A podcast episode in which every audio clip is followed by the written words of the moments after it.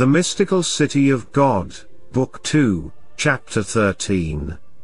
The Venerable Sister Mary of Jesus of Agreda describes the seven gifts of the Holy Spirit, and how the Blessed Virgin Mary made use of them. 599.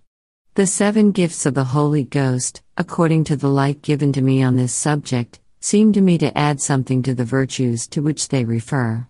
Because they superadd to them, they must also differ from them, although they pursue the same object. Every benefit conferred by the Lord can be called a gift flowing from His hand, although it may only be a natural benefit, but here we do not speak of the gifts of God included in this wide sense of the word, not even of the infused virtues and gifts, for not all persons, who possess one or more virtues, have the gifts pertaining to those virtues. Or at least they do not reach that degree of virtue, that they can be called perfect gifts. Such as those mentioned by Isaiah and referred to by the doctors of the Church. Isaiah says the Holy Ghost rested upon Christ our Lord, Isaiah 11:2, enumerating seven graces, which commonly are called gifts of the Holy Ghost, namely, the spirit of wisdom and intellect, the spirit of counsel and fortitude, the spirit of science and piety, and the fear of God. These gifts were in the most holy soul of Christ, overflowing from the divinity to which it was hypostatically united, just as the water is in the fountain, flowing from it and communicating itself to other places. For we all partake of the waters of the Savior, Isaiah 12:3, grace for grace, gift for gift, John 1:16, and in him are hidden the treasures of divine wisdom and science, Colossians 2:1. 600. The gifts of the Holy Ghost correspond to the virtues to which they are related. And although not all teachers agree in their doctrines about their correspondence, there can be no difference of opinion in regard to the end or purpose of these gifts which is none other than to give a special kind of perfection to the faculties, for the performance of exalted and heroic acts of virtue.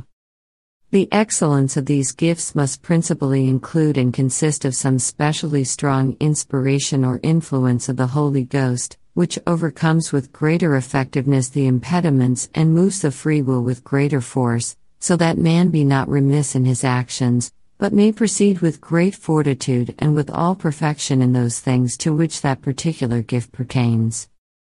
All this the free will cannot attain without being illumined and sustained by a specially effective and powerful influence of the Holy Ghost, which impels him, sweetly and pleasingly, Wisdom 8 1, to follow the enlightenment. Also to freely execute and accomplish what the will under the effective influence of the Holy Ghost undertakes, Romans 8. Therefore, this impulse is called instinct of the Holy Ghost, for although the will acts freely and without compulsion, yet in these operations it is much like a voluntary instrument and seems to be one, because it acts less under the guidance of common prudence, as in other virtues, although it does not act with less intelligence or liberty. 601. I will try to make myself understood to a certain degree by referring to two different faculties of the will that are called into action in drawing the will to pursue virtue. The one is its own inclination or attraction toward the good, moving or stirring it in the same way as gravity causes the stone to fall or lightness makes the fire ascend toward its center. This inclination of the will is increased more or less by the customs or habits of virtue, and the same is to be said in their degree about the habits of vice, for being drawn by love, the will moves freely and of its own accord. The other faculty is that of the intellect, which is an enlightenment in regard to virtue by which the will directs itself in determining its course of action, and this enlightenment is proportionate with the habits and the operations of the will. For the ordinary acts, prudence and whatever deliberation it inspires are sufficient. But for the more exalted operations, it requires a higher and a superior enlightenment and incitement, that of the Holy Ghost, such as is given by the seven gifts. Since charity and grace is a supernatural habit, which depends on the divine will in the same way as the ray depends upon the sun, therefore charity is accompanied by a particular influence of the divinity, by which it is moved to pursue the rest of the virtues and good habits of the will and much more so, when this charity is reinforced by the gifts of the Holy Ghost. 602. Therefore, it seems to me that I perceive in the gifts of the Holy Ghost a certain special enlightenment in which the intellect remains to a large extent merely passive as far as moving the will is concerned. In the will, at the same time, there is a certain perfection of its habits, which inclines it to most heroic acts in a manner far above the ordinary forces of virtuousness. As the movements of a stone, if another impulse beside gravity is added, are much accelerated, so the impulse of the will toward virtue is stronger and more excellent, if it is acted upon by the gifts. The gift of wisdom communicates to the soul a certain kind of taste by which it can distinguish the divine from the human without error, throwing all its influence and weight in all things against those inclinations which arise from human ignorance and folly. This gift is related to charity. The gift of intellect serves to penetrate into the understanding of divine things and gives a knowledge of them overwhelmingly superior to the ignorance and slowness of the natural intellect. While that of science searches the most obscure mysteries and creates perfect teachers to oppose human ignorance, these two gifts are related to faith. The gift of counsel guides, directs, and restrains man within the rules of prudence in his inconsiderate activity. It is closely related to this its own virtue. That of fortitude expels disorderly fear and gives strength to human weakness, it is superadded to the cardinal virtue of that name. Piety makes the heart kind, takes away its hardness and softens it against its own impiety and stubbornness, it is related to religion. The fear of God lovingly humiliates the soul in opposition to pride and is allied to humility. 603.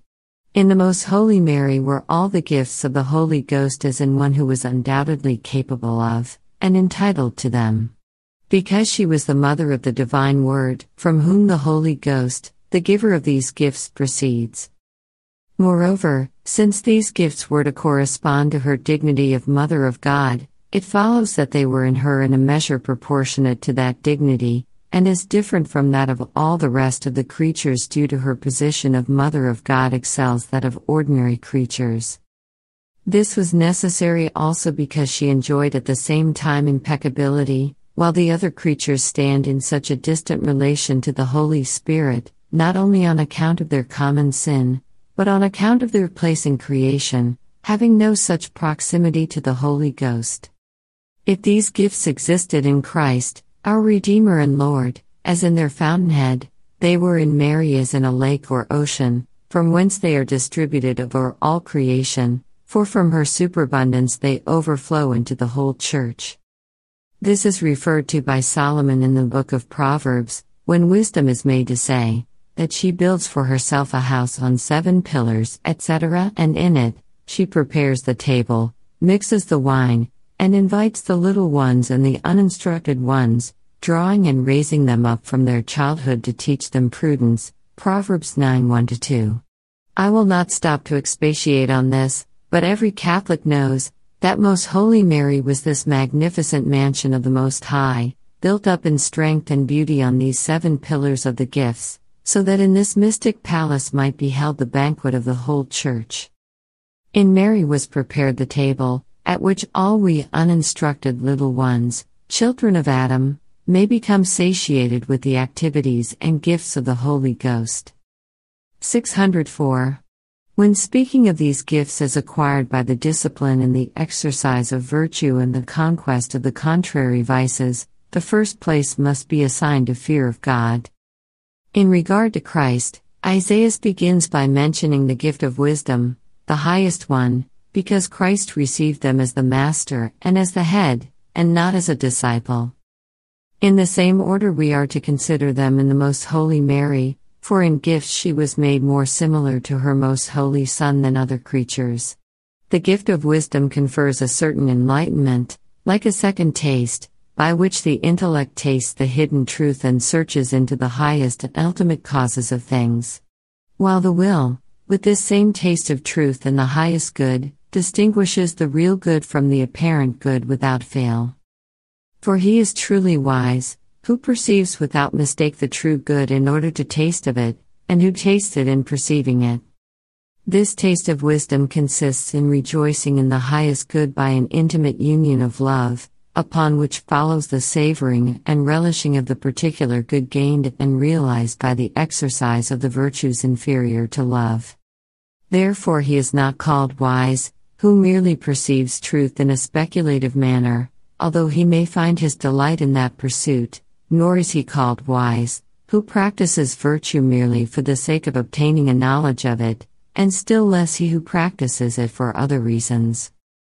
But he that perceives the highest and the true good, and in it and for it also the minor truths, and who, on account of the relish of this truth, acts with a sincere and unitive love of that good, is the one who will be truly wise. This perception or knowledge is supplied to wisdom by the gift of intellect, which precedes and accompanies it, and which consists in an intimate penetration into the divine truths, and in the perception of all that can be reduced and pave the way toward them. For the Spirit searches the profound things of God, as the Apostle says. 1 Corinthians 2:10. 605. This same Spirit will be necessary in order to understand, and in order to explain to a certain extent, the gifts of wisdom and intellect possessed by Mary, the Empress of Heaven. The impetus of the river, which was withheld by the highest goodness for so many eternal ages, rejoiced this city of God by its flow, and through inhabitation of the only begotten of the Father and herself, completely filled her most holy soul. So much so that it seemed, according to our way of speaking, as if the infinite oceans of the divinity were drained into this sea of wisdom as soon as she was capable of invoking the Spirit of wisdom.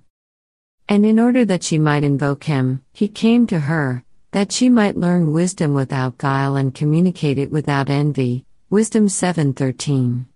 This she also did, for by means of her wisdom, the light of the world, the eternal incarnate word manifested itself to the world. This most wise virgin knew in her wisdom the arrangement of the whole world and the powers of the elements. Wisdom 7:17.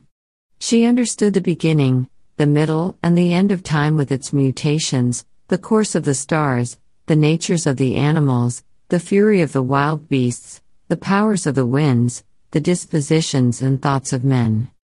She knew the virtues of plants, herbs, trees, fruits, and roots, the hidden and occult things beyond all thoughts of men, and the mysterious ways of the Most High. The Virgin Mary, our Queen, knew all this and she delighted in it through the wisdom which she drew from its original fountain, and which was embodied in all her thoughts. 606. From there did she receive that vapor of the power of God and the bright emanation of His pure charity, which made her immaculate and preserved her from the pollution, which stains the soul. On this account she remained like the clearest mirror reflecting the majesty of God. From there she exuded the spirit of intelligence, belonging to wisdom, a spirit holy, single, manifold, subtle, eloquent, active, undefiled, sure, sweet, loving the good without impediment, beneficent, gentle, kind, steadfast, assured, secure, having all power, overseeing all things, and understanding all things with clearness and with a subtlety reaching from one end to the other. Wisdom 722. All these qualities, which the wise man mentions as belonging to the spirit of wisdom, were in a singularly perfect manner the property of Mary Most Holy, secondary only to the manner in which they were possessed by her only begotten. Together with wisdom came to her all good, Wisdom 7:11, and in all her works she was led on by these high gifts of wisdom and intellect. By them she was governed in the exercise of all the rest of her virtues, being as it were saturated with this incomparable wisdom. 607. Something has already been said of her other gifts, when speaking of the gifts in general, but since all that we can understand and say is so far beneath that which is really to be found in this mystical city of Mary, there always remains much to add. The gift of counsel, in the order given by Isaiah, follows that of the intellect, it consists in a supernatural illumination, by which the Holy Ghost touches the interior, enlightening it beyond all human and ordinary intelligence, and thereby inclining the soul to choose all that is most profitable, most decent and just, and to reject all that is of the contrary kind. It leads back the will by the immaculate and eternal laws of God to the standard of one single love, conforming it to perfect desire of the highest good. Thus, divinely instructed, the creature lays aside the multitude of the diverse inclinations, and the foreign and the inferior affections and movements, that may retard or hinder the human heart from listening to or following the divine impulses and counsels also those that may prevent man from conforming to the living example of Christ our Lord, who in highest counsel has said to the eternal Father, Not my will be done, but thine. Matthew 26:39. 608.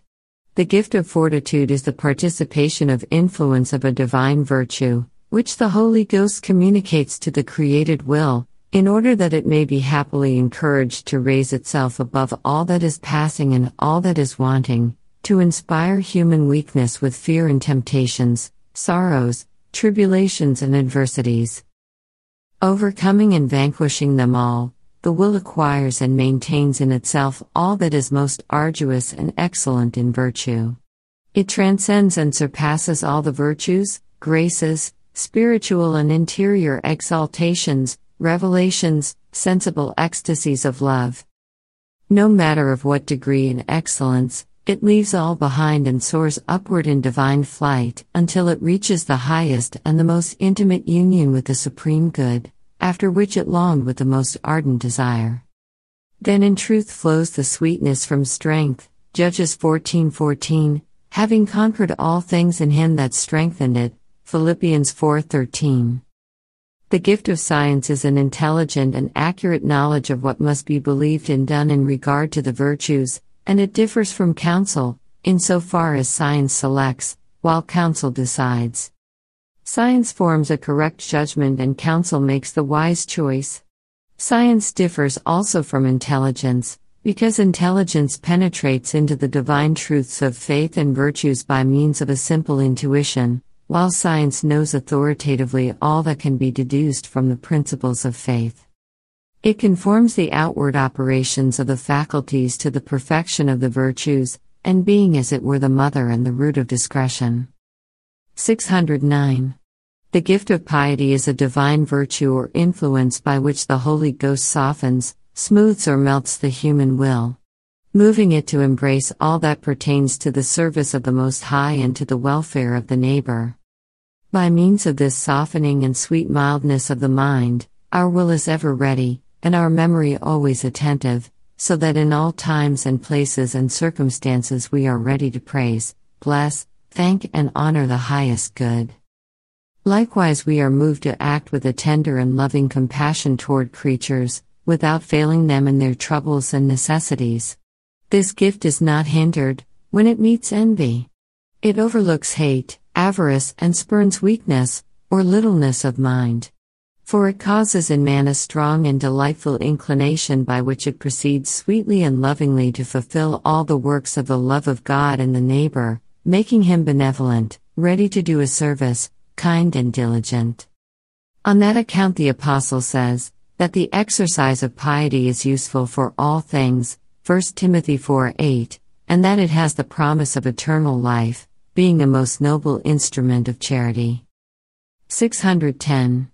In the last place comes the gift of fear, so highly praised, exalted, and recommended in many places of the Holy Scriptures and by the holy teachers, as the foundation of Christian perfection, and as the beginning of true wisdom. For the fear of God before all other things resists, banishes, and destroys the arrogant foolishness of men.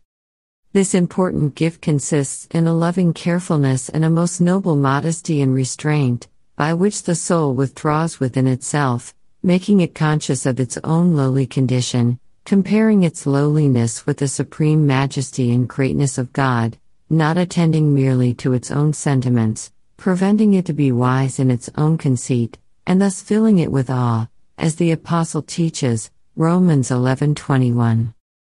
This gift of fear has its different degrees. In the beginning, it is called initial, and afterwards, it becomes filial fear, befitting of a son or daughter. For first, the soul commences to flee from guilt, as contrary to the highest good. And then it proceeds still farther in its self abasement and self contempt, comparing its own littleness with God's majesty, its ignorance with His wisdom, its poverty with His infinite riches. Thus, finding itself in all things dependent on God's divine will, it humiliates and subjects itself beneath all creatures for the sake of God, acting toward Him and towards them with a sincere love. It finally reaches the perfection of the sons of God and arrives at the intimate union of its powers with the Father, the Son, and the Holy Ghost. 611. If I should dilate still more in the explanation of the gifts of the Holy Ghost, I would far exceed the limits which I have set, and I would have to extend disproportionately this discourse.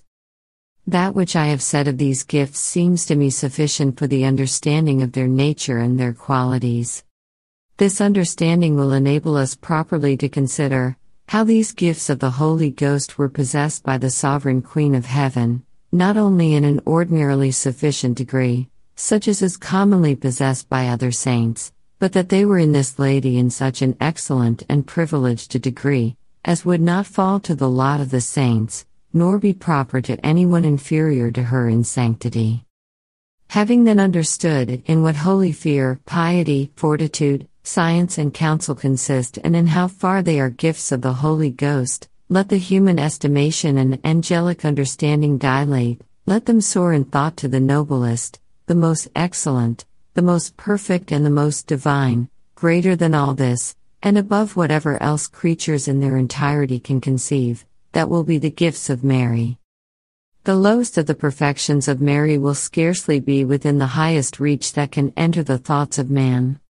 It is in the same manner that the highest perfections of Our Lady and Queen, attain only in a certain sense the lowest of Christ and the divinity. Instructions entrusted to us by Mary the Most Holy Queen.